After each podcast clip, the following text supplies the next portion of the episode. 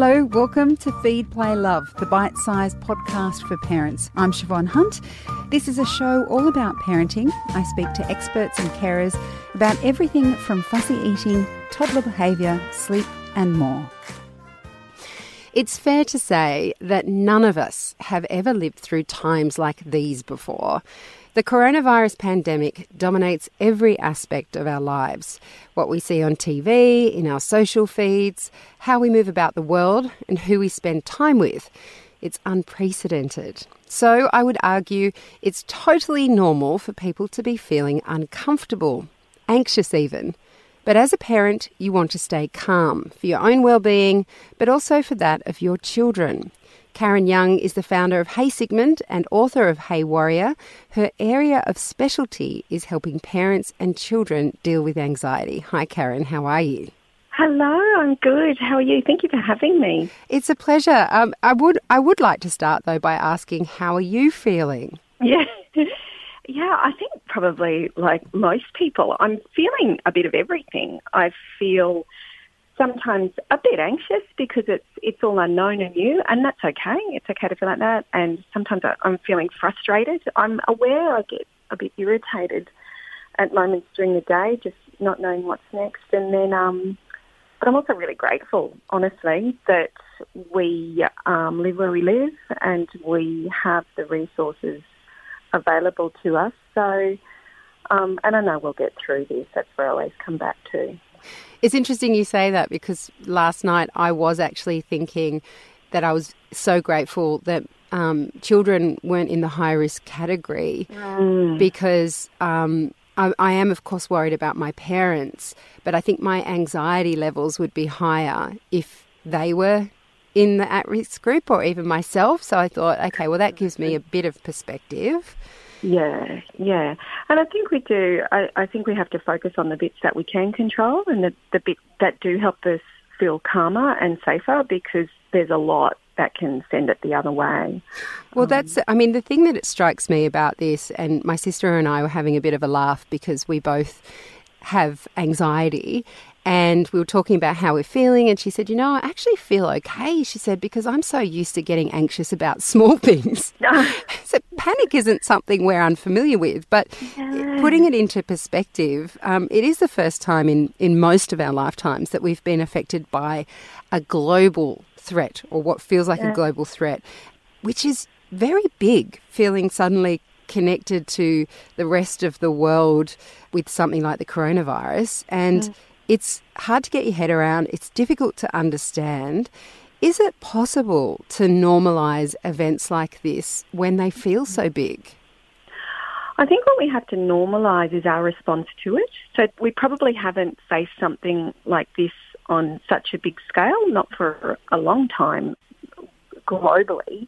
Um, in a way, this is uniting us. The, the last things we faced globally tore, tore the world apart. These, this is uniting us. But our response is really normal to this. So we have had, we face disasters as families, as communities, as countries. We face these things. The difference with this is it's global, so it's on a on a mass scale. And I think what we need to normalise is that we have faced disasters before in this country. We we just faced the bushfire, the bushfires, and admittedly it wasn't the entire country, but there were people who were really thrown up against this and, and right in the midst of it. Um, and it's and it would have been terrifying. So we can we can what we can normalise is that we have faced things before that have felt big or sometimes bigger than us, and we've got through. And we can normalise our response. It's really normal to feel anxious, and it's really normal to feel frustrated. And for some people, they might not actually feel anything at all, and that's okay too, whatever we feel. So I think there are parts in this which which we can normalise, even if it isn't this specific event. And it is a bit surreal. Like I feel mm. as if I'm I'm living in an apocalyptic movie. So, mm. you know, mm. people going crazy in supermarkets, stockpiling, everyone's paranoid about whether they have uh, COVID 19. Um, how, how can we mitigate those feelings of being overtaken by a dystopian drama. which is what it feels like. It does, it does. And when you see the images, and I think when out there feels big and unfamiliar and frightening, we have to come back to what we know to be certain. We have to come home and we have to contract a little. And what we know for certain is that we will get through this. Um, our children are okay. We are okay. Whatever the next few months look like, we'll get through this. Um, and so, so we we come back. We come back to each other, to our families, to stillness, to play, to sleeping, to whatever makes sense for us and the ones we love. And we come back to doing those family things. So we aren't going out as much. We we change the way we do things to what we can manage and, and what works for each other. So we contract and, and we withdraw a little bit into a world that does feel safe. And, and in our homes, we can be safe. And what about those that are feeling very triggered by the pandemic itself? Mm-hmm. How can adults stay calm around their children? Yeah. I think it's okay to let our kids see that we might feel a bit anxious, but we have to do that with strength. So it's not about cutting anything out and it's not about not feeling.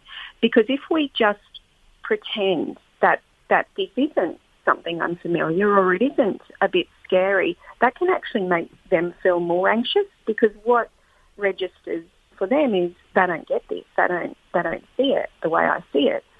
So it's okay for us to to say, yeah, it's, it's scary what's happening out there. There's so much going on and it's changing, and I know we'll get through it. So what we actually have to do is add in.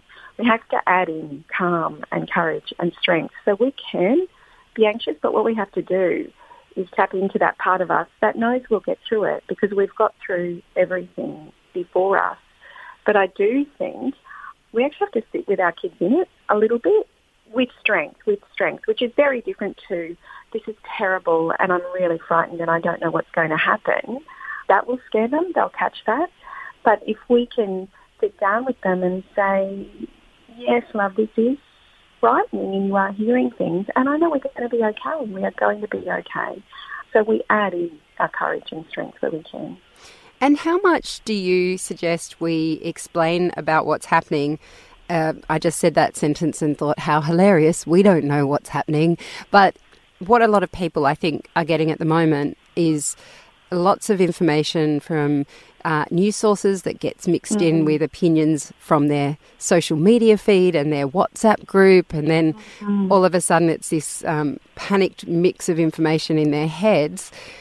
What is appropriate to explain to our children? Um, like you said, we don't want to leave them mm. not knowing and, mm. and fearing the worst. Yeah. So we tell them whatever they need to feel safe. So yes, there is something happening and it's changing all the time. And there are people who are working really hard to keep us safe. We also have to find out what they know and how they're making sense of it. So it, the conversation might start with, what have you heard about this? There's a lot of information and probably people are talking about it at school. What have you heard? Because we want to know how they're making sense of it because they might not necessarily ask questions if they think they've got the answers, but the answers might not be right. So we want the opportunity to correct that. So we tell them whatever they need to feel safe. The biggest thing is whatever we tell them, we let them know that we know that we're going to get through this. And we have to also explain why the isolation, why the, why the self-isolation and social isolation is happening. And I think a way to say that is also with strength, which is, we can explain it like seatbelts. We wear seatbelts and we wear crash helmets, not because we think something terrible is going to happen to you, but to make sure you're safe. And we have to, we have to keep ourselves separate because there are people who might get sick really easily if they catch it. And this is what we're doing to look after them because we're strong and we're healthy and this is what we're doing. And we also, the other thing we can do if they hear about something terrible that has happened or someone dying, with anxiety it focuses them on what's similar. We need to focus them on what's different. So if they hear about a grandparent getting really sick or people dying overseas, they, we point them to the differences, which is we have a really great health system here, and what's happening is every day this goes by, we learn from it, and people are learning from it, and they're learning more and more about how to keep us safe. So every day that go, goes by, we're actually safer, and we are going to get through this. So I think the biggest thing is for them to feel our calm and our confidence that we will get through it because we will. And just answer their questions as honestly as we can because if we, if they know we're holding something back, that's just frightening but we do it in a way, whatever the information is, we end it with strength, which is we're going to be okay. Now, this is something that happens even when we're not in a pandemic, and that is your child will come home and tell you that so and so at school said that blah has mm. happened. And I, I am finding that a lot with my daughter, that she comes home and says, her little friend at school told her X amount of people have died. They've told her that the schools are going to shut mm. down. How do you counteract the kind of information that they're getting from their peers? Yeah. So first of all, I'd, I'd acknowledge that it's yeah, hearing like that, hearing something like that, that would be scary to hear something like that. And this is what I know to be true. People did die at first because we didn't know anything about it and there weren't very good health systems in place. We're really lucky here because we've learned a lot and we are really well equipped to keep people safe. If the schools shut down, we're going to be okay with that too. And again, the schools aren't shutting down because they expect something terrible to happen. They're doing it to keep people safe because that will be what they've learned. But it's great that everybody's talking about it because it means that we're onto it and, and we've got this. And the adults have got this and we'll get through it together. I absolutely know we will. And I'd also acknowledge that at the moment there's lots of information out there and some of it's right and some of it's not right for us and our circumstances. And then um, tell them how much you love that they come to you with the information so we can have a chat and clear anything up. Brilliant. Um, and finally, do you have any suggestions of good books to read that might help mm. calm the farm? Yes. So I have, um, you know what, I think this is a time more than ever we need to um, play with our children. There's so much happening out there, and one of the ways we feel safe is through play. So even if it's just fun stories, there are some books out there that one of my favourites is called Alpha Breath, and it's a book of um, it's mindful breathing, so it's just a lovely um, ways to get them breathing, which we know calms the um, emotional centres of the brain and it calms the body. And it's also a lovely thing to do at bedtime because we want them to sleep. If they don't sleep, they're going to get more nervous and they're going to be more reactive to the information they hear. So we don't want that. We want them to get sleep. For older kids, probably from maybe nine years old. Um, Everyday Resilience is a journal. Um, Michelle Mitchell did it. Now, the reason I love that is because writing is actually a way to bring in, connect both sides of the brain and, and give that emotion word and sense. So when we can get kids writing about how they feel, that's a really great thing. And it does it from, from a position of strength and, and really empowering. And then, of course, Hey Warrior for, for kids. I'm glad you added that one in because if you didn't, I would. and that's just to help them. But, but honestly, I think books that are fun and fun, fun for them, what, whatever is going to let them enter that world where they feel safe and playful and happy and joyful. Um, that's what we want to do more of with them. Mm. Yeah, I've got to say, binge watching Outlander has helped my mental health enormously. Not for everyone, but it certainly is an escapism that I enjoy. yes, and that's what we have to come back to. We have to come back to these simple things. My guilty pleasure is TV on a Friday night, me with the remote. It's my favourite thing in the world. I don't get to do it very often, but I'm going to be able to do it a lot more now, but that's what we have to do. And so for our kids, it's time. There are times we can, um, you know, we can still go to parks. We can we can still go for walks. We can still play with them outside. They can play. And I think too. I suppose the only other thing I want to add is these are really unfamiliar times, and it's time for radical tenderness, not just for each other, but for ourselves. So for parents, if things are outside the routine, that's okay too. If they're getting breakfast food at dinner, that's okay too. That, that, that's not going to break them. If there's a little bit more screen time or a lot more screen time than usual, that's okay. We need to do what we can to get through this while we're holding each other steady and close. So I think we need to be kind to ourselves as well. Karen, I, I feel like I just did this interview for me. I feel much better already. Thank you so much for speaking with us. Thank you for having me. That's Karen Young. She's the founder of Hey Sigmund and author of Hey Warrior, and we'll put links to those books she mentioned in the notes of this episode.